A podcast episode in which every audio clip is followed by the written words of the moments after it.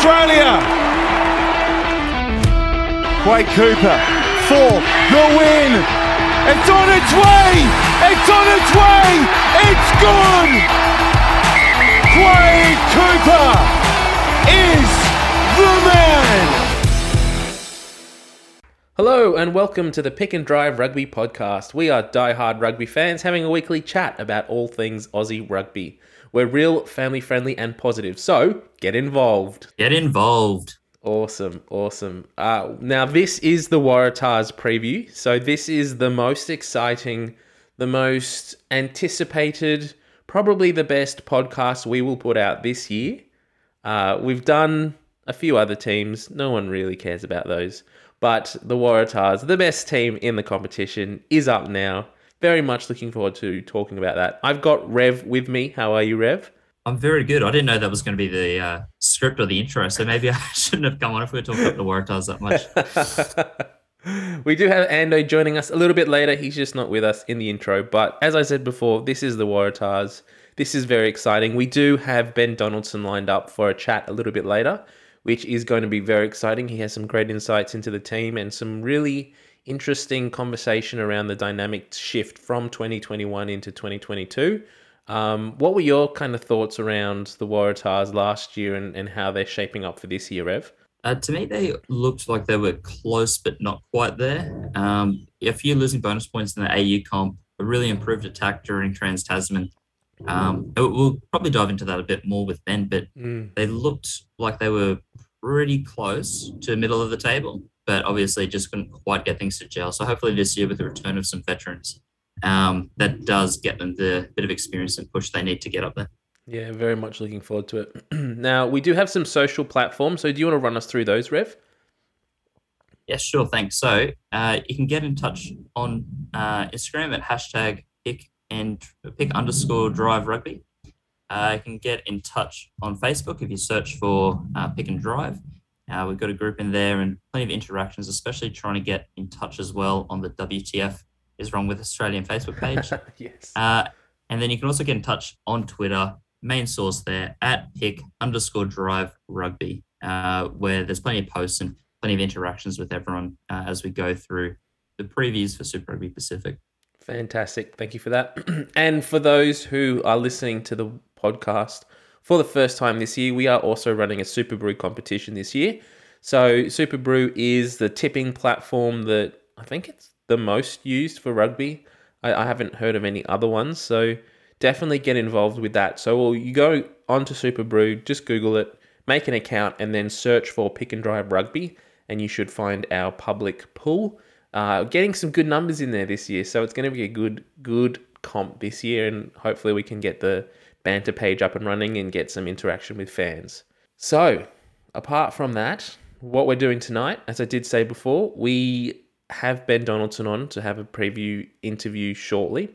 And then afterwards, we will do our preview of the Waratahs season for 2022. How does that all sound, Rev? Is there, have I forgotten anything? I think that's it. I'm, I'm keen to dive in and talk about this one. I um I may be wearing a red singlet now, but I did have the task kit on. I think I did leave a, a lasting impression for Ben. Yep. And um, yeah, I'm pretty keen to talk about uh, the Tahs. They're an exciting team this year, and plenty of youth, plenty of uh, opportunity. So yeah. Let's dive in.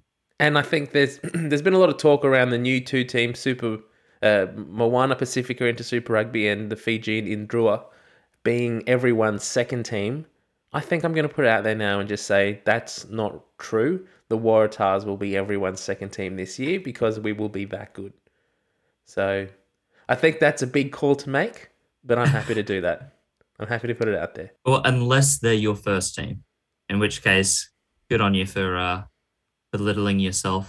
I think the Waratahs is number one. If they're your first uh, team, uh, they can be your second yeah. team as well, and yeah, that'll do.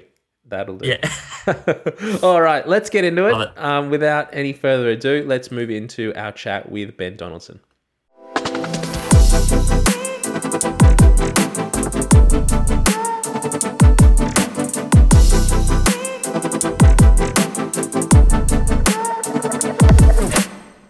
Joining us tonight, as promised, is Ben Donaldson from the New South Wales Waratahs. How are you, Dono?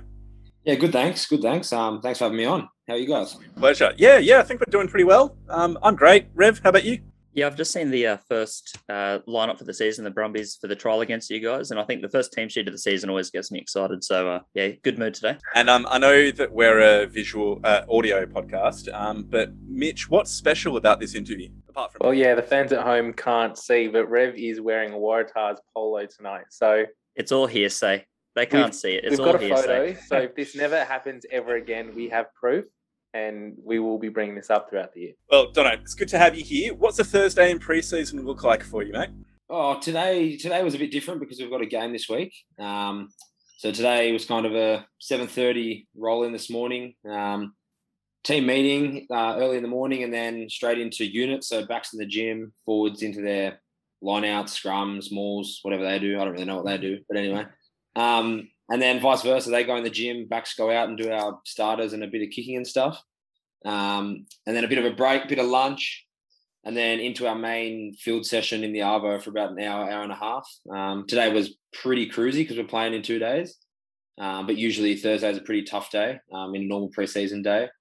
Um, then we're done by about three thirty, so not not too bad today. That's pretty nice, mate. Finish off by three thirty. Do you guys get down to the beach or anything like that after training? Yeah, sometimes not. Nothing's planned as a squad or anything, but fair few boys who live around the beach. I live pretty close here myself, so yeah, most of us go down. Uh, my most days when it's quite warm, so yeah, it's quite nice. How good. Well, um, we thought we might ask you a couple of uh, easy or fun warm up questions just to get you into the swing of things tonight, mate. So, if you had an opportunity with the Tahs to go on an overseas tour, maybe to America or Spain, Germany, somewhere that's like a tier two nation, who would you most be wanting to have as a roomie? And then who, for the love of God, would you, would you just be trying to avoid really, really dearly? Really good question, actually. Um, Thanks, mate. person I'd probably want to room with. Uh, there's a there's a fair few easygoing guys in the squad who would be pretty cruisy to room with, but um, I'll go someone who's a bit out there. Uh, Izzy Perese. Um, he, he can be a bit of a pest sometimes, but I'm, I'm pretty good mates with him, and I feel like if I was rooming with him, you know, he'd, he'd always be around. He'd have good company. He'd have a good laugh, and he knows when to switch off and you know rest the body up, rest the mind, and then switch on as well for footy. So I reckon he'd be a good bloke to room with. Good call. And who, who are you avoiding? Uh, Harry Johnson Holmes, he just sings the entire time and you just want him Yeah. to. Probably wouldn't some be able to peace? sleep with him. He t- takes his guitar everywhere, so he'd be a bit loud. um, from personal experience, in under 20s, I actually roomed with Belly, Angus Bell, a fair bit uh, on some of the camps, and he's a bit of a pest. He, not like 10 o'clock at night, he's got his phone on, no headphones, playing videos, watching Facebook videos, and he's a bit of a, bit of a dirty bugger as well. So yeah, I'll probably have to say him. Good to know. Uh, now, uh, it is still preseason for the Waratahs, but are there any good nicknames that have developed over the preseason, of like last 2021 or now into 2022? Um, good nicknames. Oh, there's probably a couple. I don't. We'll keep it family friendly. So if there are a few that are a bit, Um, how you going? Oh, well, there's there's one a young fella, Teddy Wilson, young halfback who's in the squad. Um, he's we've started to call him Warney. Um, I probably can't uh, describe why, but that's it's, it's a bit of a laugh around the boys with the boys who do that. Um, that's probably Yeah. one that's coming out pretty recent. Yeah, awesome. Good to know. Well, maybe one or two of us might be down at Barrel this weekend, so we might be able to get that out of you in person. Who knows? um, okay, let's move on to a bit of reflections on 2021 for yourself and the Waratahs, and I'll throw this over to Rev. Yeah, so Ben, obviously the the Waratahs had a pretty mixed 2021. Didn't get the results on paper, but you know, a few really nice, promising performances, especially in that um, Trans Tasman. I thought as the attack sort of increased a fair bit. Um, what did you take away as a personal highlight, I guess, from your season, especially as you got some increased game time throughout the year? Yeah, yeah. Obviously, a disappointing year for us all. Um, no wins, which was tough across the board. But personally, I was actually reasonably happy with how I went. Started off the year with a couple of injuries, which didn't help. Um, but then probably my main highlight was probably that first game I started against the Force over in Perth. Um, I just probably should have won it, lost by one point. Um, probably the closest game we had all year. But personally, I felt like I played a pretty decent game. Um, and then obviously cemented my spot and stayed st- uh, in the starting team for the games after that, which I was um, pretty proud of. I think that Force game was a, a great example because it was in that Super Rugby AU, I think three games with losing bonus points where realistically, the Tahs were probably you know winning for good chunks that all looked promising right at the end. Um, but the thing that looked the best, I guess, looking back over last year, was the first five games. I never really scored more than twenty points, but then I, I think you know the last three games of AU really dominant, and then that first game against the Hurricanes racked up like forty eight or something ridiculous. So that was a got, crazy game to be. It was an awesome the game to watch. game at the cricket ground. but I, I guess um, one of the things I want to look at is that seems to be something that uh, DC, as he's come in, he wants to play an attacking game. So did you notice the attack really sort of improving and clicking together when you sort of got a bit more time with those backs at the end of 2021? Yeah, definitely. I think I think that was a stat that we scored the most points or the most tries of any Australian team in the Trans Tasman, which is pleasing and it's a good positive to take into this year. Um, but yeah, definitely for me personally, I think as a 10, you're only going to improve if you're getting good minutes on the field. And I felt like I did that after I got a few games. Um, and getting some combinations with some blokes inside and outside me who now Wallabies like Jake Gordon and Lalakai and Izzy Perese, um, who are all freaks of the game. And even our wingers and fullbacks and, and stuff like that, we really started to come into our own in those games, as we saw, like you said, scoring plenty of points. Um, and yeah, DC, he's probably said it um, in the media and stuff. We're not the biggest team, so he needs to find ways where we can score points other than bashing it through the middle. So he's definitely got us using our skills, and um, yeah, the game he wants to play is pretty similar, um, very attacking, and hopefully we can bring it out um, this Saturday to to start it all off. And obviously, because he wasn't there last year, has there been much talk about the 2021 results, or it's pretty much been a clean slate this preseason? Um, yeah, hardly anything to be honest. The first day of preseason when he rocked up, we had two hours in the morning where we kind of he kind of spoke about last year and a new beginning and all that kind of stuff, and we we spoke about it and brought it to light and stuff. But other than that, um, it's been all focused on on this year. So I think that's that's a good thing the boys needed.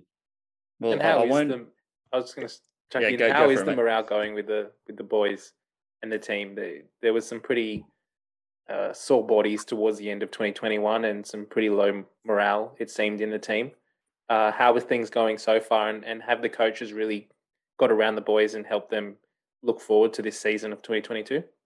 Yeah, it's actually been the morale's really good at the moment. Um, well, all throughout the whole preseason, it's been really good. Um, I think with DC coming in as well, he's a really emotional coach. He's he's got that emotional connection with every single player, um, and the boys love him. And with Witts and Gilly, who were there last year as well, um, all the boys love love them as well. So I think even though we lost all the games last year, we we were still really tight, um, which is pretty interesting.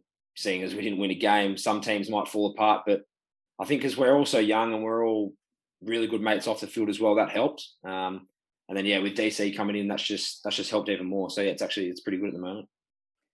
We might actually keep the trend going for 2022 because as much as you know, I'm keen to hear about how some of last year went. I think the Waratahs squad for 2022 and your position particularly is really exciting because the squad just looks really impressive, I think. And even though there's a bit of uh, youth in the team, there's a lot of players to be excited about. In particular, as you said, having um, the centre pairing of Foketi and Perese is quite an exciting option for any you know fly half to have outside them. So, um, Mitch, I'm going to throw across to you for some of the, the 2022 questions. Uh, awesome.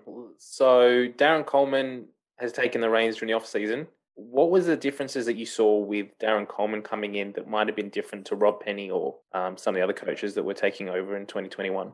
Um, I think I just touched on it briefly before. Mm. He's really emotional. Um, he wears everything on his sleeve. You know, the first week or first two weeks he was in there, he sat down with every single player individually for a, a good hour, hour and a half, just talking rubbish, talking, finding out how we are as blokes. You know, find out what makes us tick. Um, how how we how we win, how we want to play, um, and I think he's he holds us very accountable. I think like Rob was a great bloke and great coach, but he was very positive. Sometimes probably too positive. Like when we weren't winning games, maybe a little bit too positive. Um, yep. But with DC, you can already tell um, he's he's he's holding blokes accountable, which is good, which is what we need. We're a young squad, um, and yeah, I think that just that emotional connection is probably the biggest thing that he's brought. Then moving forward into the actual kind of what you guys have been trying to achieve within a preseason, has there been particular messaging as a team of whether you want to be uh, trying to dominate the defensive collision a little bit more, whether you want to be um, focusing on skills execution? Like, what's the messaging been for the team in this preseason period? Yeah, there's been a couple. Um, I think Gilly has had has has come a long way. He the stuff he's doing now with us in defence is massive, and we're already seeing changes at training, which is really good. Um, and he knows a lot of us boys. He coaches a few of us at twenties and stuff, and he was with us last year, obviously. So um, I think we'll see a big change in our defence this year. Um, also, DC is massive on just executing skills, basic skills under fatigue. So mm. it's kind of been a different preseason in the fact that we're not doing as much running, just straight line running and stuff. All of our you know, conditioning, I guess, is with a ball in hand. So conditioning games, um, 15 on 15 under fatigue after doing up down shuttles, all that, all that kind of stuff. Um, because he obviously knows the Kiwis, when we come up against the Kiwis, they're the best in the world at mm. finishing and executing under fatigue and um, especially counter attack and stuff. We've been working really hard on counter attack. Um, because we're a smaller team, we need to make the most of opportunities, whether, whether it's turnover ball or counter attack, all those opportunities that are kind of off the cuff. Um, so yeah, there, there, are a couple of things that we're, we're looking to take forward it seems to be a bit of a theme because we've managed to speak to a lot of players and coaches from other super teams and that's a message that has been resounding throughout all the pre-seasons is that um, comparative to the new zealand teams within a trans tasman comp this, the aussie teams seem to drop off a bit more maybe conditioning skill execution under pressure in that last 15 to 20 was that something that you experienced or noticed as well during your experience of the trans tasman um, yeah i think so. Um, i think just the, the skill execution. I think we, we, I probably felt like we were fit enough, but just those skills under fatigue, we probably didn't get enough reps in, you know, in preseason or at training. Um, don't know if it's the way we were training or the type of drills we were doing, but yeah, you could definitely see there was a there was a two different levels between the Kiwis and us last year. Even though we scored a fair few points, but they obviously scored more points than us. Um, and like DC always also touches on, we lost, like you boys said, we lost a few games by one or two points last year.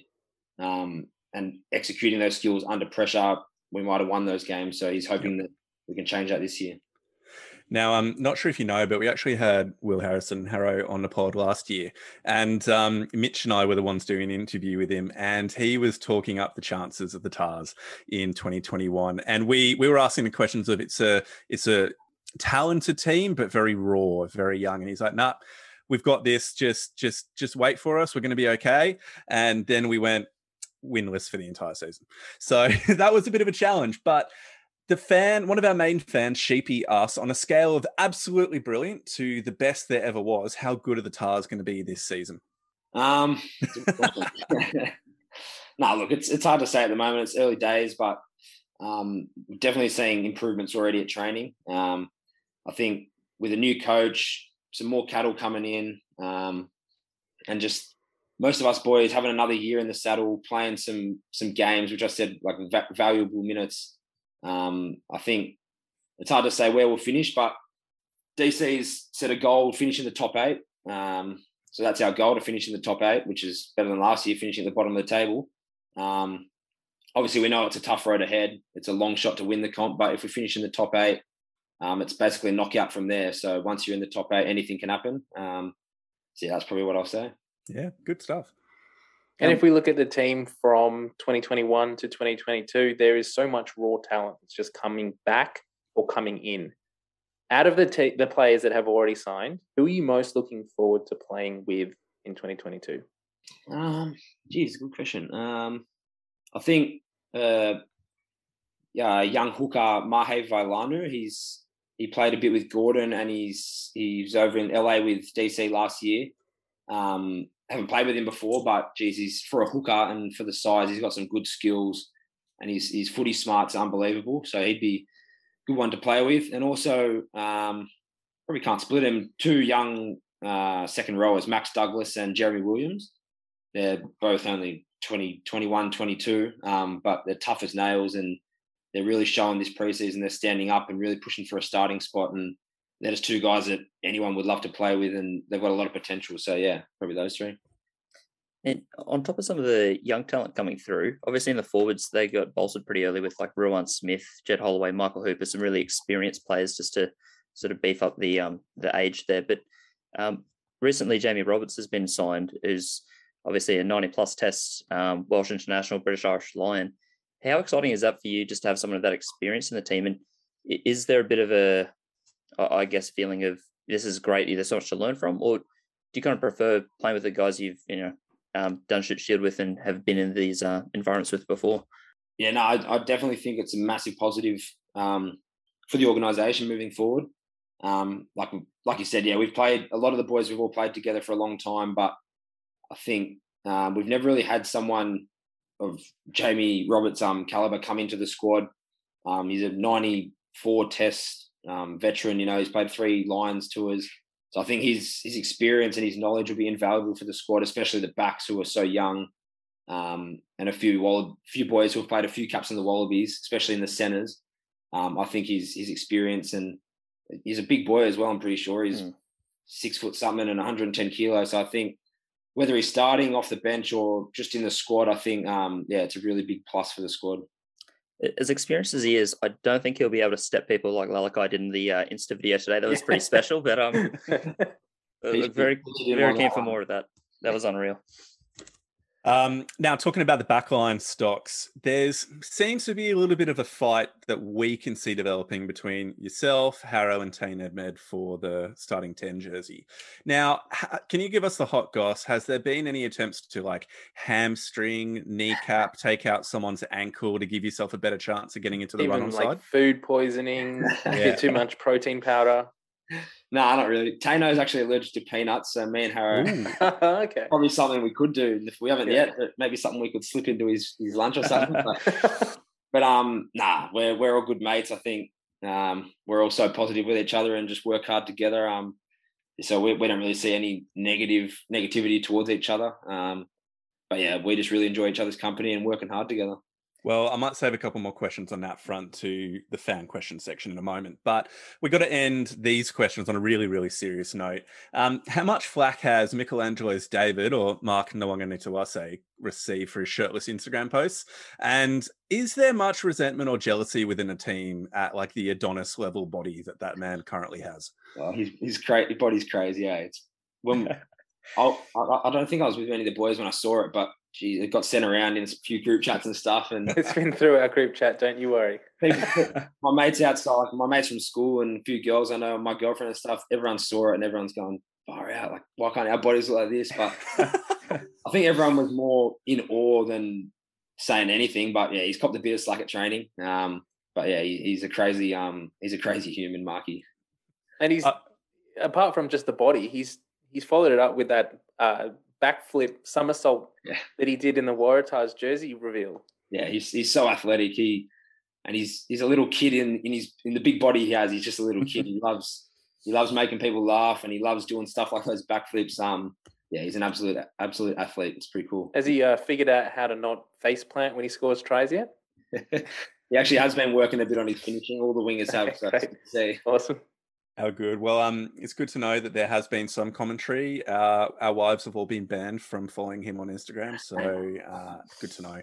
All right, why don't I throw the fan questions over to you, Mitch? Perfect. So we had a question come in from Australia's next top fly half, and it was something we touched on briefly before. Bit of a tough question, but what do you think that you bring to the 10 jersey that might differ from Will Harrison or Tane Edmed? It's a tough question. Um, I think you can just say better you can just say just generally better, and we'll. Uh... no, I don't know. We're all oh, we've all got our positives and negatives. Um, I think one thing that I see that something that I have, and a few people have said to me before the same thing. I feel like I'm really calm when I'm on the field, and I feel like I have a lot of time with the ball in hand and stuff. Um, and I'm a kind of I'm a very laid back kind of person, very calm person. Um, and obviously teams with teams need a 10 who can direct the team around the park and stuff, but kind of, you know, under pressure, stay calm and make make good choices. Um, so I feel like that's one thing um, I possess, which is really good. And like I said, ball in when, my, when I have ball in hand, a lot of people have said to me that I look like I have a lot of time, which I feel like is a big positive. Um, but the other two boys have um, a lot of positives as well. So yeah, it's hard to say who the, who the better one is, but I, I guess time will tell.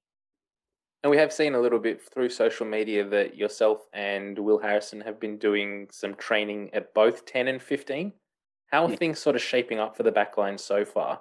Um, is there any thought around who might be taking the 10 role and who might be slotting into 15?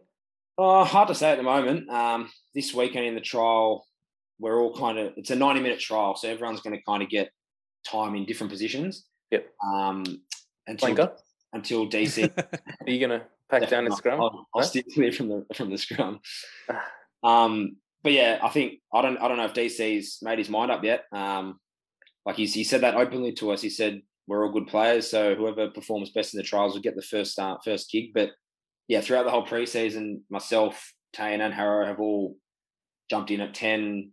Um, fullback, They- they've both jumped in at twelve a bit. Um, they're probably a bit better at twelve than I am, but yeah, we've all kind of moved around a bit, and um, yeah, it's been good. I think the more we can, I guess, train in different positions, um, the the better for the team overall. So it's been good. Is there one of those positions that you feel more comfortable in? Yeah, ten for me, ten. Um, I just feel like when I have the ball in my hand more often than not, especially obviously at ten, I'm going to do that more than fullback. Uh, I feel more comfortable. I'm in the game more. Can kind of feel like I can tr- control the game more. Um, so yeah, probably ten. Well, Cam Redpath asks, as Will Harrison and yourself are really good mates off the field, is there any tension between competing for spots? Oh, I've just read Well, that that's been considering the fact that you guys have been best friends for so long, do you just kind of rib each other all the time if like Yeah. one of you gets picked over the other?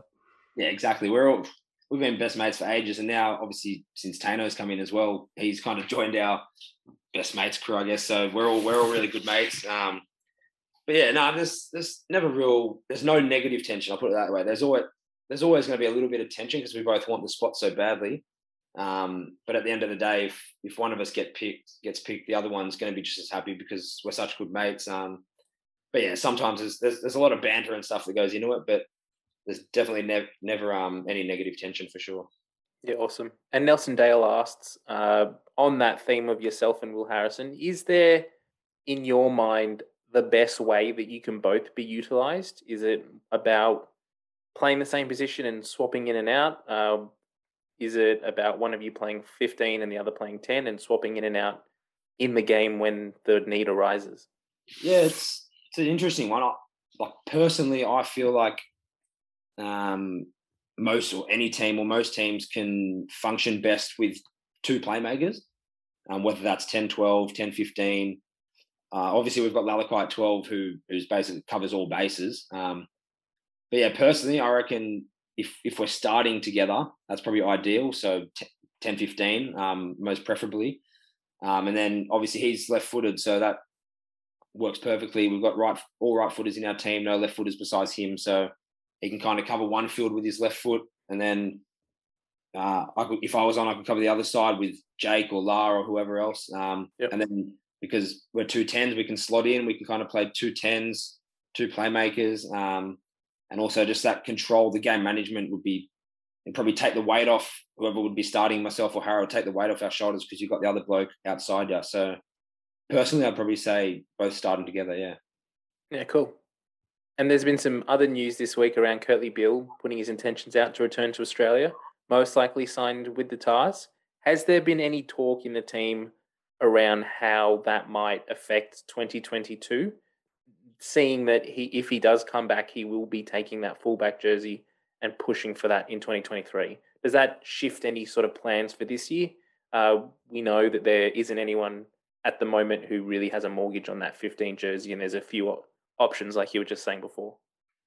Yeah, there hasn't really been too much talk, to be honest. Um, DC kind of mentioned it the other day when it was going to come out in the press and stuff. Um, other than that, there hasn't been really any talk about it. Um, obviously, everyone knows that if he, if and when he comes back um, next year or the end of this year, whenever it is, that he'll he'll probably be the fullback because they're not going to bring him back to put him on the bench. But um, but yeah, no, it doesn't really change our mindsets. Um, we just knuckle down at training and put our best foot forward for this year because that's our our foremost our first foremost goal is to make the eight the top eight this year and see how far we can go. So I think if we think too far ahead of ourselves um, and worry about other things like that, um, it could play with our results. So yeah, I think we'll just knuckle down and, and see what happens when when that time comes.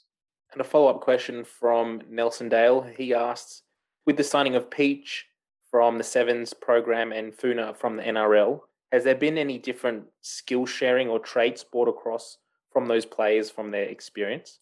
Uh, yeah, a little bit, a little bit. Um, Peachy, Um, we, we've been doing a lot of tracking. Obviously, we saw today when he got his ankles broken, but um, he's he's been really good helping a few boys out with a lot of like one-on-one stuff with ball in hand and in defence. Um, obviously, in sevens, you have, you've got a lot more space, so he's been helping a few of the the outside backs out with that. Um, and Tavita's been really good, more so off the field, like in video sessions and reviewing sessions and what we're doing and stuff. Just a lot about like lead lines and sweep runners out the back because obviously league it's pretty robotic on how they do all that kind of stuff on their edges. Um, and like three on twos, two on ones, picking the right pictures. He's been really good off the field, helping a lot of boys out, especially some forwards as well. Like the forwards who attack on edges. Um, so some of our back rowers and hookers and stuff. He's been really good helping them out with lead lines and um, kind of tr- uh, what uh, defenders to attract and stuff. So yeah, he's been really good. Awesome. And more on a personal theme, Jung Ma asks what your thoughts were going straight from the under 20s program into Super Rugby. Um, good question. I guess it's obviously a bit of a jump under 20s into blokes who are range from 20 to 35, but it's pretty cool. I think there was a few of us who did it. Um, I, I kind of feel probably kind of lucky. I was kind of the way it turned out. I was kind of easy into it. I got a few games off the bench. Um, I wasn't kind of thrown in the deep end. A few boys thrown in the deep end and started majority of the games. Um, but yeah, it was definitely a big step up. I guess majority of us probably hadn't even played much Shute Shield level prior to playing Super Rugby level. I think our performances under 20s kind of pushed us into the super super scene. Um, yeah, just the bigger bodies and the, the speed and the skill level probably pretty similar to the under 20 level because you're playing world class players. Mm-hmm. But just the the size of some of the players and I guess the maturity and the and the knowledge um, from some of the teams you're versing was definitely a step up. Legend. And you did you play any NRC? You played a little bit with Will. Yeah, yeah, I played uh, two years of NRC. First year I played a couple games here and there, and then, geez, I can't remember when it was now, but the Sydney Sydney Ray or Sydney City, whatever it was. Sydney Ray, yeah. We played a whole season in that prior to when we played Super Rugby. Yeah. So how did you find the, the step up then from the under twenties program to the NRC to Shute Shield uh, to Super Rugby? Sorry do you, would you say NRC sat between those two? Um, yes and no. I, I guess at the under 20s at the World Championships, there's a lot of players who had already played Super Rugby on the seven circuit. Um, so it was, it was, a pretty, it was a very high level um, tournament. And I guess NRC, there was a lot of club players, a lot of Shute Shield players getting a chance to show what they can do. Um, so it's pretty hard. It's, it's different because it's under 20s and then it's men. Um, so there's different elements that were probably harder in the NRC, um, but elements that are probably easier. Um, but then once again, stepping up to Super Rugby from NRC was definitely a big step up again. So yeah. And then moving into the draw for 2022, you the Waratahs have the draw first up at uh, Parramatta. Have, have you guys sort of put a circle around that and really thought that that's a good opportunity to get a win after so so long and really put a good performance out against a new team to the comp that everyone's not really sure what they're going to bring to Super Rugby yet. Yeah, I think so. We we haven't really spoken about them too much, to be honest. We've been focusing just on like one game by game by game. Um, but like like you said, everyone knows they're a new team, don't really know what to expect. So it's actually going to be pretty hard to kind of preview what they're going to bring because no one's seen anything. Mm. Um, but yeah, because they're a new team and they haven't been together for overly too long. That's definitely a game that we see ourselves winning. Um, and yeah, getting our, our campaign off to a good start. Awesome. Well, kind of on that note, I really want to give you the opportunity to one up Harrow here and leave um, New South Wales Waratahs fans with a message of hope for 2022 because he tried to do it in 2021 and it failed miserably. So, if there were some Tahs fans that are like just needing some encouragement, what from this current team and squad um, would you draw from to encourage them to get along to the games and be supporting Tahs in 2022? Um, oh, I'm, I'm, not going to say we're going to bloody win the comp because it's yeah. definitely going to be a long shot, but I think with the new coach DC, he's he's proven to be successful. Um, obviously in LA, a couple of Shute Shield teams. He's he's coached all around the world, um, and he's a real personal personal coach. He's from New South Wales we have, I don't think we, we haven't really had a coach who's been from New South Wales for a while. Mm. Um, so I think that that'll play a big part. I think, like I said, he's an emotional coach, and the boys already attached in what he in what he wants to do. Um, he's already leading us so well. So I think with his goal of making the top eight, I think that's definitely achievable, and that's something that we're we're really striving for. And then from there, yeah, anything's possible. Who knows what can happen? So um, yeah, it's definitely gonna be a better year. Well, that sounds very exciting. And I know that two of the three of us are going to be getting out to a whole bunch of the games. Can't wait to get out to Leichhardt Oval and make that a bit of a home ground and fortress for the year. So, Ben, it's been an absolute pleasure having you on. If people do want to maybe follow you or find out a bit more about what you're up to, do you use Twitter, Instagram, anywhere they should particularly go? Um, got Instagram, but I don't have Twitter, but I've got Instagram. Good, Um. Yeah. Well, that's about it. People can chase you up on Instagram. Um, Twitter's mostly for people that want to have a bit of a comment about Bit of a whinge. bit of a whinge about life anyway. So let's stick you off that. Thank you again so much. It's been a pleasure and best of luck for the trial match this weekend and for the first game against the Drua. No worries. Thanks for having me, lads. It's been good. Uh, been good to chat. Thanks, mate. All the best. Bye. All right. Thank you. Bye.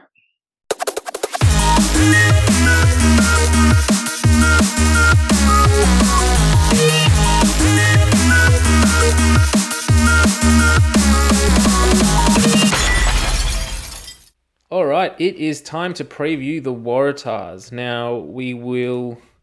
We've, it's got to be said, it can't be any worse than 2021. Yes, it can. So it is all up from here. No, it cannot. we eh, could break more positive. losing records. Yes, it theoretically could be worse, but I'm saying it's not going to be. Okay. Okay. Okay. So let's get the band aid off first. Let's talk about the horrible year that was 2021. We'll go through the results. So, Super Rugby AU, we finished, or the Waratahs finished in fifth. They played eight games. They lost eight games. They did not win a single game. They came close in one or two of those games, but they didn't win one. Moving across to Super Rugby Trans Tasman, and we finished 10th. Played five games, lost five games, and we didn't come close to any of those games, really. Uh, thoughts about anything you want to say around that, Andrew, before we dive into the team that is the Waratahs for 2022? Um, 2021 sucked in so many ways. I think where they've ended up with the appointment of Darren Coleman and the positivity that's come around him should not gloss over the inept board management decision that went on with the sacking of Rob Penney in a way that that was handled. Um, you could see what he was trying to do and you could see where the team was going. And even when they sacked him, we still lost every game after that as well. So who's to say that Rob Penney couldn't have um, generated some positivity as well when he was? I don't know, man. I just I think that with the changes that we're seeing and the positivity that's coming, um, I just still feel bad for Rob Penney, and I still feel a bit bitter about how that whole situation was handled. But Mhm. you're right. I don't think we're going to go as poorly as we did in 2021, and that is down to two words: Michael Hooper. Fantastic. Rev, did you have anything you wanted to say? How was it sitting in Queensland watching the diabolical performance that was the Waratahs in 2021? Uh, in the Reds versus Waratahs games, it was an absolute treat. Um, it was lovely to watch um, us beat them. It was lovely to watch them suck.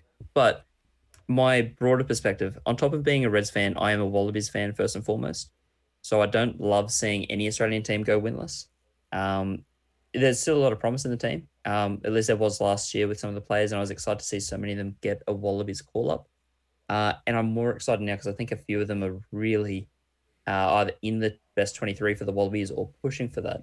And I think that's a real nice bit of competition these players now have, on top of obviously getting the best uh, Wallaby in Michael Hooper back to the team. So um, last year was pretty painful if you're a Waratahs fan. I made fun of my brother a lot for that, um, especially given he is a Queenslander. But um, yeah, no, I- I'm excited. I think 2022 is onwards and upwards, and there's a lot to be excited about. Hey, the biggest tease about playing the Reds last year was first game of the season. Uh, remember Jake Gordon's try night, the Yeah. second minute of the game, and I was like, "Oh yeah, come on! What a way to start the season!" And then we Yeah. lost the game forty to seven. it just it went was just downhill from there. Oh, how rude to get your hope up and then just have it continually crushed for the remaining uh, eight games we played. Anyway, anyway, over to you, Mitch. Well, let's go through the ins and outs for 2022. So we'll start with the outs, and we have lost Robbie Abel, Chris Talakai, Jack Whetton, Sam Caird. Interesting that both of those two second row options were brought in from New Zealand to be kind of the saviors of 2021, and they're not even here come 2022.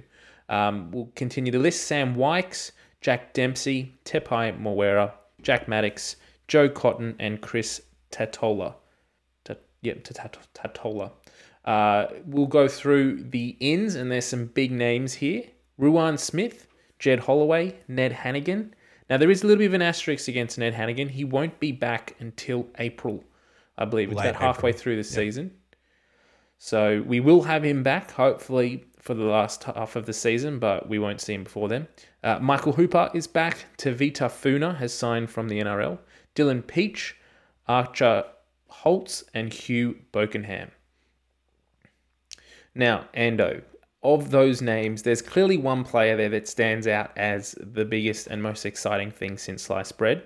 Who are you most excited to see back for the Waratahs this Ned year? Hanigan, without a shadow of a doubt. I freaking love that man. Um, Shed is just an awesome player because he's he's kind of like that player that just got crapped on early on in his Wallabies career because Cheika chose him for what he could be, not what he was at that point in time. And so I always felt bad for the amount of um, the amount of vitriol that he received from angry Warrat- Wallabies fans uh, who were just kind of decrying his inclusion but he's really developed well into a really quality kind of number six who can also dally at lock as well. And he just seems to be a good bloke and a, and a good human being. So I'm really excited to see him come back into the team in kind of late April, uh, early May. Uh, the other person I think would be it, it is a great addition is Jed Holloway. I think he's got a point to prove after the nature of his loss, the um, openness that he's shown about his attitude or uh, negativity and and bad attitude he had towards kind of training and rugby in the latter stages of his time at the Waratahs. So I think he's going to come home with a fire in his belly and a point to prove, and we'll see what he can do playing out of his core position, uh, playing at lock. So yeah, the two people I'm really excited to see. Fantastic. Rev, was there anyone in that list that really excites you? Uh, to me, it's probably Dylan Pietsch and Tavita Funa. Um, I'm a bit upset to see that Dylan Pietsch seems to be more of the wider training squad sort of group um, and might not be getting the minutes to start with. I um, I think last year the big things for the Waratahs was settling on locks and centers. Mm. They definitely did that with centers. They didn't do it with locks. Locks were um, tumultuous. We'll get to that later. But um, the outside backs are now the problem area, I think. In Nawaqanitawase and James Ramm, they've got two exciting options, I think, and some pretty good attackers. I think they're probably one outside back short of looking really sturdy there, and I'm hoping one of these guys can step up and uh, show that they're that role. Yeah, it's interesting that you mentioned that around the outside backs because we look at a team like the Brumbies and they've just got spoils of choices. Mm. They've got players who won't even make the 23 who we would love to have. Player like Cam Clark comes to mind. Just having his Oh. Jesse Mogg. experience and Yeah, or Jesse Mogg, either of those players, their experience and their just ability would be fantastic to bolster some of the talent of these younger players around them. The fact that we weren't able to sign any of these names and, and the Brumbies were is a little bit frustrating. But let's move into the key positions or the key players for 2022. And I'll start with you, Ando. Who is your key player for the Waratahs next year or this year? Well, look, if you just go from a quality and leadership perspective, you can't go past Michael Hooper as the the key player of this incredibly inexperienced team. Um, if you take him out of the equation in terms of caps uh, for the team that we've selected, um, our average caps over the 23 is 37, and you take him out of it, that drops down to 33. Um, so that's a huge, huge uh, impact there. So he, without a shadow of doubt, is the main man for the Waratahs this this year. But that's that's obvious. Like everybody knows that. Um, outside of him, it's going to be, in my opinion, probably Max Douglas or Jed Holloway, just because our locking stocks are so thin and so poor and so bad that if we lose Douglas or Holloway to injury, probably Holloway more importantly because of the experience that he brings. Douglas was decent in tail end of last year, but he wasn't kind of like a nailed on starter. Um, we are just stuffed. and our forward pack was a bit light on to begin with. So if we lose either of our starting locks, then we have serious, serious problems. Yeah, fair call. Rev, who? What is your key position for 2022 that the Waratahs really need to focus on or or nail down? For me, uh, locks have been touched, so I won't go into too much more detail on them. But for me, props is an interesting one because Angus Bell and Harry Johnson Holmes, I'd have up there in probably two of the five or six best props in Australia. Right, I really like those two. But the Waratahs, just because of injury, bad luck, and things like that, they used ten props last year Mm. across what 13 games. It's more than any other club. Um, the really upsetting part about that is I think six of them have since left. A lot of them were just brought in as contract players. Same for the locks. Like they used seven locks last year, and only two of them are still in the squad, and one of them's a back roller, Really, so I mean, it, it's just they didn't have a set uh, squad. Rob Penney uh, didn't really get the chance to, I think, gel a cohesive unit together and get them, um, you know, consistent time in the positions because they're a very young side. They didn't get the same luxury that the Reds had. To me, prop and lock, pretty much just the whole tight five. That's a key area. Get that, you know, best tight five they can. Keep them in there. Because Douglas is a great player, but he's only played six games. Mm. You know, Holloway is a great player. He's got 60 caps of experience, but he's only started 14 games at lock. So it's not a lot of real experience. Just get these guys some time in the saddle and keep them there. Now, one player we do need to talk about, and if you have listened to the Draft Rugby Boys, and I, I do recommend them if you haven't listened to their preview for Super Rugby Pacific 2022, definitely go and give them a listen. But Mark Nawaqanitawase, there has been a photo come out on Instagram that Oh. both of the Dale boys are absolutely frothing over, and they're making them very excited. I'll throw this to you, Rev, because you've got a bit of a bet with someone. Uh, what's your thoughts around Mark Nawaqanitawase's off season, and do you see him as the starting fullback for the Waratahs this year? That's the big question. I I don't know enough about Tavita Funa to see if he's more of a winger or fullback option because to me, Nawaqanitawase just needs to take a position and just lock it in. He swapped a little bit with Jack Maddox last year, and they didn't really quite settle on the best combination. Um, and then he struggled to even start some games. So for me, I would probably like to see him on the wing because that's where I've seen him be the most damaging so far. And I'd like to see Tavita Funa at fullback. But if you know they decide early on that's not the case and they sort of swap them around, then I'm all for it because I think he's a prodigious talent. I think he's got awesome skills in attack. I think he's still far too easily found out in defense.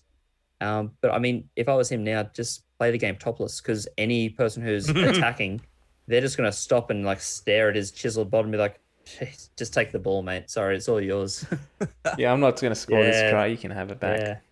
Seriously, like I just want to pause and for a moment and just admire that picture for one moment. It is just beauty. It is just like chiseled, sculpted body all round. He has bulked up so much in the off season, and I hope that that doesn't just mean he's easy to step around. Um, that, that's a bit of a concern defensively. Um, but what it does, in my mind, help is we had a pretty light on back three. Uh, so you look at who, other potential back three options. You got James Ramm, maybe Ben Donaldson playing at 15, maybe. Um, maybe Alex Newsome on one of the wings. It's not Ugh, a please. particularly large back line or back three, um, despite the power that someone like Izzy Perese might be able to bring. So having a strike mm. player that Nawaqanitawase can hopefully develop into being is is very exciting. So not only does he look damn good, but it gives us a bit more hope as well. And that's something a Waratahs fan just always lives on is hope eternal. I will say though that there is more, definitely more of Marky Mark this year. So even if they are able to step around him, there is more of him to have to step. I think So hopefully that helps a little bit. I bit. reckon we just stop calling him Marky Mark and just call him Michelangelo's David because he's Yep. just got that. You know what? His name's spot. David from now on. Done. Yeah, His name's David Nawaqanitawase. yeah. How good. Um, but that does lead to a really interesting question. I'm just going to dive in here, Mitch. I hope that's okay. Yep. About um, 10, 15 options. Hmm. So the assumption would be that Foketi and Perese have 12 and 13 lockdown after their performance last season. Joey Walton's out injured again with the ACL for the season, which sucks for him. Um, but that does mean that we at least have a solid, settled center combination. Um, so the question is with Ben Donaldson's really strong performances during Will Harrison's ab- injury absence, Does that mean that Donaldson is at, at 10? Will Harrison kind of retain his starting jersey there? Um, should you try and get Donaldson and Harrison onto the field at the same time because they played together for so long at junior levels? And if so, do you do that at 12? Do you do that at 15? Do you bring him off the bench? Who do you bring him off the bench for? Where does Tane Edmed fit into this setup here? Um, Mitch, I'll throw it to you. Mm, If I was sitting at the Waratahs HQ right now and it was my decision to choose who I'd be selecting, I'd go with Will Harrison at fly half, number 10, and uh, Ben Donaldson at 15. Yep. I think both of those players have some have a experience and this bond that doesn't just gel from playing rugby together for a few years. They've been playing together in the same team since they were 10 or uh, 10 or 11. Like they just have this bond. They both know how each other play. They both know how each other move. That try that they scored, I think it was against the Hurricanes in um, that game at the SCG last year, Yeah. where they scored after the buzzer, was they went full length of the field from their try line to the other end, just magic sort of stuff. That is that is just talent that you can't teach. You can't uh, impart that kind of knowledge or that knowingness of what the other player is going to do. They need to be on the field together. I don't think it's going to work for us if we have them both as fly half options and try and interchange and give them a, a half each or however it's going to work. Um, I liked Ben Donaldson at 10. I think he had a different approach. He sort of took the line on a little bit more than Will Harrison did, sort of straighten up the attack. But they both need to be on the field at the same time. I don't think that Will Harrison is a fullback. He just doesn't have the height, personally, for me. I just don't. He will struggle under the high ball coming up against some of the other fullbacks who just have that, that a few extra centimeters of height against him. So I would be playing Will Harrison at 10 and Ben Donaldson at 15. And Rev, what's your kind of take on that question of 10 15 axis? It's tough because I think they actually did a pretty good job together. Um, as pointed out, Ben Donaldson is, I think, two and a half inches taller than Harrison. So if there is a decision, it does make more sense, I think, just in terms of the aerial game to put him back there. Um, to me, I've out of the games I've seen, I think Harrison's been slightly better as a 10. So I'd rather have him uh, in that spot. And then it comes down to, you know, are we playing the best players? Are we playing the people that suit the position best? Um, I think because of some injuries and stuff, Donaldson's been spending a lot of time training as a 10 uh, and fly half this season. Whereas I think, you know, there's probably other players. And con- conversely, uh, apparently Will Harrison's been doing a lot of training in the preseason at fullback. And, and that's one of the things that they definitely showed last year that the combination seemed to be Donaldson, 10, Harrison, fullback. Um, again, we don't really know how Tavita Funa fits into this, whether he's an option back there. James Ramm could potentially play back there, or Nawaqanitawase could play back there if they uh, insist on starting Newsome. So th- there's so many permutations um, that really the only locks in the back line are Gordon, Foketi, and Perese. I think that's, you know, put your house on it. Um, I'd be very keen to see what Darren Coleman's thoughts are because he's completely new to the setup. He's completely new to a lot of these players. Um, we don't have a track record of who he's going to pick. The one thing that um, we, I guess, have heard from the Wandering Bear um, Sports podcast was uh, he wants to play an attacking game. He likes ball in hand and passing the ball out. So it does seem likely to have two playmakers on the field.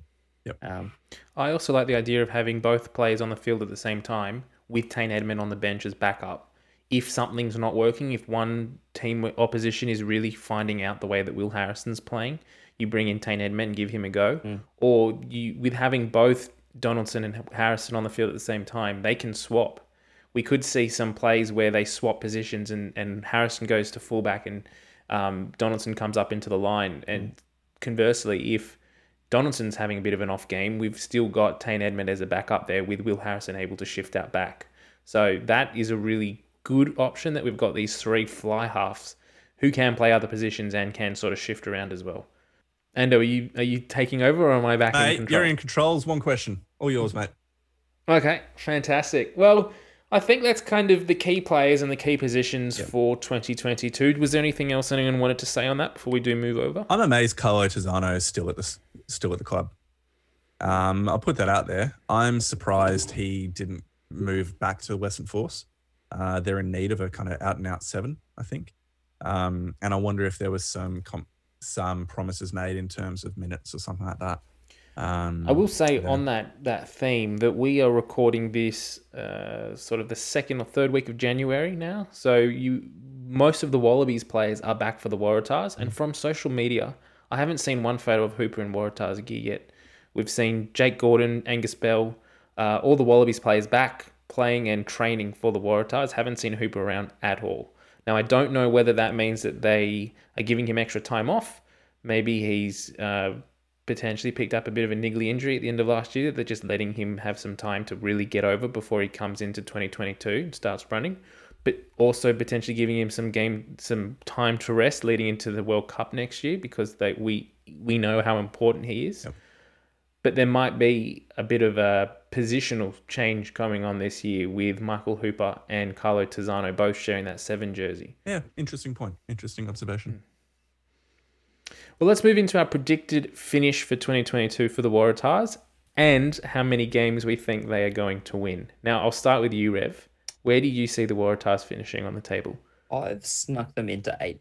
Um, I, I see them. Good man, good man. Yeah, I, I've been sort of swayed a bit. I've been talking to um, my brother a bit about it, who obviously goes for the Waratahs, and he's he's pretty keen on them making top eight. I think if they finish better than eighth, that's you know out of this world insane. I think if they play to what they can, but on paper, eighth would be a pretty fair, accurate finish. They've got a good uh, front row.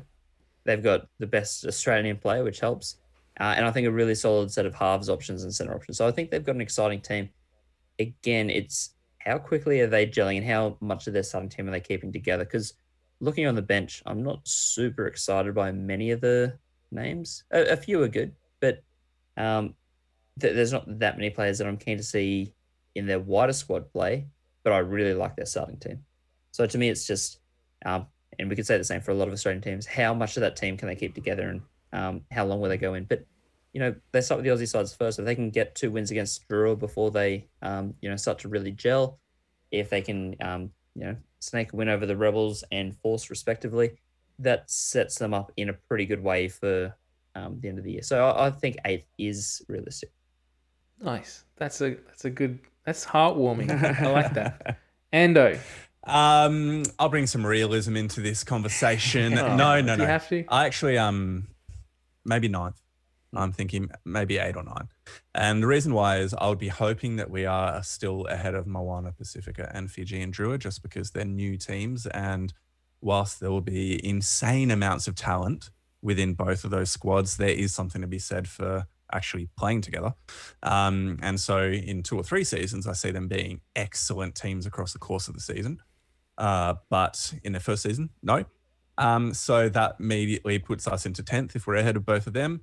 So the question is, which of the Australian teams would we be ahead of then? And I think the Force are really going to struggle this year for reasons which we'll get into in a later pod. Um, and I think the Rebels are a couple of injuries away from um, having an absolutely dire season. So I would probably be going, yeah, they'll be pushing with the Rebels for around about that eighth, ninth spot, I think. Yeah, nice. All right. Well, I've I've put the Waratahs at ninth with five wins. Oh, Ando, how many wins did you I say? don't know, mate. However many they need to get into ninth. Four. Let's say four. I've gone for ninth spot uh, with five wins. I think that I have heard a rumor, and I don't know if this has been 100% confirmed yet, but there are talks that the Waratahs will play uh, the Fijian Drua in Fiji, in Suva. It will be their first home game ever in Fiji. It's the second time we play them. So we play the, the Drua first up, round one, and then we play them in, in Fiji, potentially, depending on COVID and travel restrictions and things, in round seven. If that is the case, I think that we will get smashed in Fiji. I think playing any team that goes, even I think even honestly, even the Crusaders would struggle to beat the Drua in Fiji. Um, playing them first is going to be a better option for the Waratahs to be able to get that victory. But I I don't know, and playing them second half of the season at home is going to be hard against the Drua. So I, I think that they may play, they may finish the comp higher than us. I think the the Drua will make the final, the finals. Um, so that leaves a few teams below us. Probably Moana Pacifica, maybe one or two of the um, other as we said, the Force or potentially the Rebels.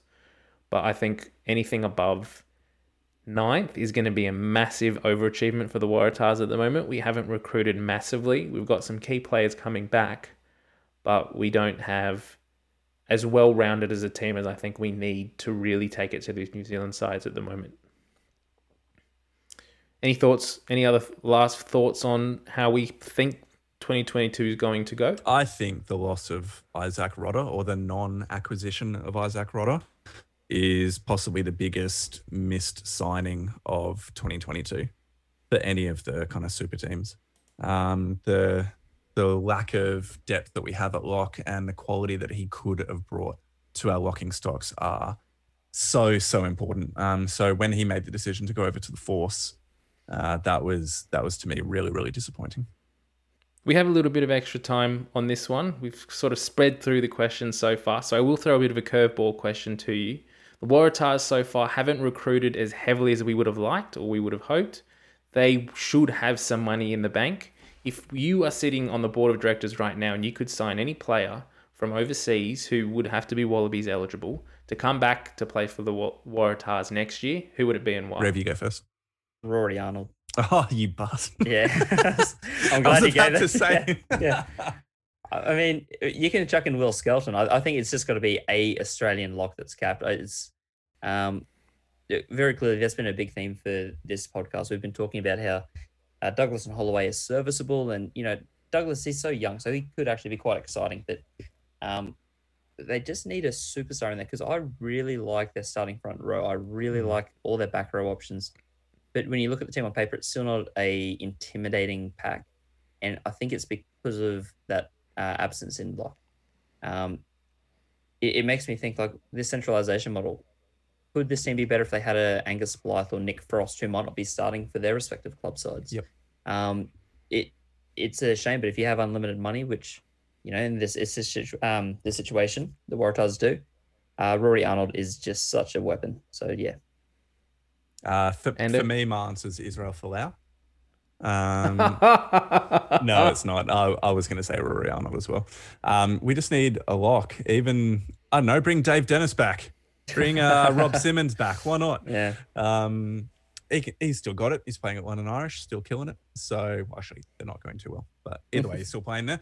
Um, I just we've spoken about the locks enough. Um, so yeah, that's that's the big area of need, and that's who we would, I'd be wanting to bring back. I'd be bringing back a hooker. So I'd either be looking at Tolu Latu, but his off-field indiscretions are a bit questionable at the moment. So maybe I'd be bringing back Brandon Paenga-Amosa uh, for the Waratahs for 2023. Uh, steal him back from the Reds. I thought someone might have said Beale just to you know get a locked in fullback. Well, he's coming. That's that's That's- that's, happened. Like that's already signed, delivered. He'll be, He'll be here there? 2023. So lovely. we don't even need to spend big money on Beale. Come on, let's be real. Oh, See I'd that love Izzy, see All that. right, let's finish. Izzy's uh, lined up with Bernard Foley at um the what is it Shining Arcs? Ah, nice. Shining Arcs. Yeah, so Foley was serving a suspension, so he didn't play this weekend. Um, but they'll be in the same starting team next weekend. Who's that? Sorry, I missed that. Foley, that. Bernard Foley, And Israel Folau. oh, and Folau. Sorry, I thought we were talking about Beale. I was like, I'm pretty sure Beale's still in France, but okay. Foley and Folau. Um, yeah, reliving the kind of 2014 glory. And they will go undefeated from now on. Yeah. Oh yeah. Okay, let's uh let's finish this off. Uh, predicted number of inclusions in the Wallaby squad later this year. Rev, let's start with you. Uh, one. Nah, nah. And who is it? Uh, Who is it? And why is it Harry Johnson Yeah. Alex Newsome. Um, th- I've got to say this answer is I actually just vomited. it, it- it's quite hard because there's so many people that are on the fringe of like I guess like a 30 man squad, but if you extend it to like a wider traveling squad, then there's actually quite a few. I've put down seven. Um, you know, I think the likes of Bell and Hooper and Gordon and um, yeah, Perese, they they should definitely be in the best squad imaginable. And then even players like um, uh, Johnson Holmes was mentioned before, Foketi, uh, Lockie Swinton, they're they're all right on the cusp as well uh, of getting picked. I think they should have at least seven. There's there's some real talent here, and I'd like to see Will Harrison added to that mix as well. So I couldn't settle on which seven, but at least seven Waratahs could be in a, a good Wallaby squad. I think. Awesome. Ando? Uh, about eight. I reckon you'll see around eight. Um, because you get Bell, Porecki, Johnson Holmes probably. Uh, Porecki bringing in the experience into the hooker position that's sorely, sorely needed. Uh, then you go Swinton, Hooper, Gordon. There's um, the next three, so that's six in total. Harrison being in a wider squad, seven. Um, Perese, eight. And then I was thinking Hanigan potentially coming back into the fold Yeah. uh, would bring it up to nine. Fantastic. Yeah, I'm, I'm sitting around eight or nine as well. Uh, I think there would be hopefully one or two players in this side that may be a bit of a smoky. We don't know how Foon is going to go. Uh, it'd be interesting to see if he comes in and just absolutely is on fire and just sparks something and, and is a bit of a bolter for the Wallabies. Um, outside of that, Will Harrison hasn't been in for a few years and he's sorely missing some game time. So it would be fantastic to see him in. Uh, if he and Ben Donaldson can really nail down the 10 and 15 combination, like we were talking about earlier, that 15 jersey's still up for grabs as well. So potentially Ben Donaldson could be looking at a, a Wallabies call up for that 15 spot. But we'll wait and see. Exactly. All right. Thank you, gentlemen. Was there anything else you want to say about the Waratahs? I'm a bit disappointed that no one said they're going to finish first. Um, Mate, I think uh, my happiness uh, and excitement is in the fact that I actually got like a full membership for every single home game this season, as opposed to getting a four game flexi. Um, so I'll be out there cheering on every week, um, every home game. It's going to be great. Happiness or full full heartedness, we will find out shortly. Exactly. Blind faith, mate. Blind faith. All right. Anything else from you, Rev? Yeah, I, just want to check one thing because I don't know if we discussed the back row much, and it's one area where I'm very keen to see uh, what the best 23 looks like because for me, I think Swinton and Hooper are the six seven, but then there's an interesting, I guess, debate on whether you have uh, Rahboni Warren Vosayaco as the eight or Will Harris, who was there last year. Um, and then for the bench, do you carry one of those players or does Carlo Tizzano come on and just bring that Energizer Bunny, knowing full well that he probably won't be replacing Hooper mid game? Um, so, so I'm very keen to see how that sort of selection headache works. And I'm keen to see if you guys have any thoughts about what you'd prefer um, for that first round match, who, who you think that back row should be. Ando, you go first. I think uh, you start off with Harris um, because he's the incumbent. Um, unless one of Vosayaco's really pushed his case within preseason and impressed a new coach, I think the development that Will Harris is showing is really pleasing. Um, and he is again one of those young players that's still growing into his body. So I wouldn't be surprised if he comes back bigger and stronger at the start of this season. Uh, so yeah, keep keep Harrison there to start with, but be aware that his spot is definitely uh, going to have a stern challenge um, from Rahboni Warren Vosayaco. Yeah, I actually go the reverse of that. I think I start Warren Basiako uh, earlier on. Just he he started for the Waratahs in their last game of the season last year against the Chiefs, and he was pretty decent from what we saw. Will Harris has been good. He's been okay, but he's very young. He's very inexperienced so far. So I um I would be starting Vosayaco, giving him that opportunity to really lay that platform and, and hold that jersey at number eight, and then potentially bringing Harris off the bench if he can find spot, find room on there. Thoughts, Rev? Yeah. What would you be doing?